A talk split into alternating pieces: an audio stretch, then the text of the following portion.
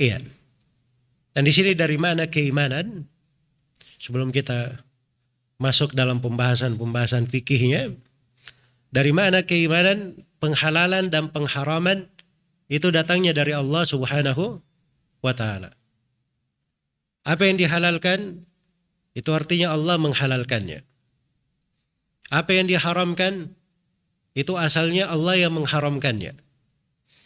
Ya begitu seorang muslim dan muslimah di dalam menyikapi yang halal dan yang haram. Nah, akan datang dari bab-bab Al-Bukhari.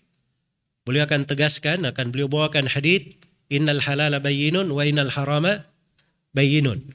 Sungguh yang halal itu jelas, yang haram itu jelas. Wa bainahuma umurun mustabihat.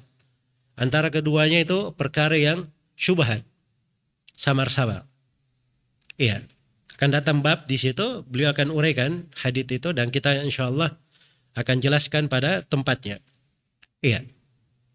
Jadi maksudnya bahwa penghalalan dan pengharaman itu itu datangnya dari Allah Subhanahu wa taala.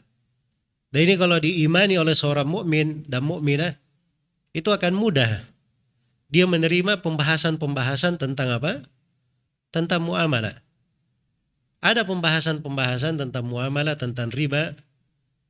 Itu bisa dibuktikan secara akal, bisa dibuktikan secara kenyataan tentang bahaya dari riba tersebut.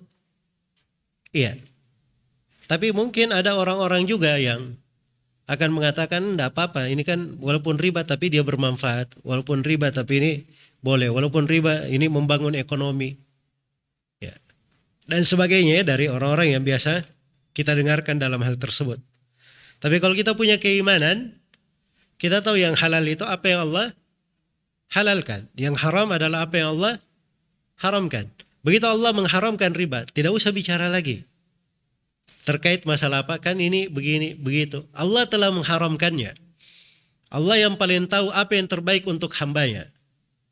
Dan Allah subhanahu wa ta'ala yang paling bijaksana di dalam agama dan syariatnya.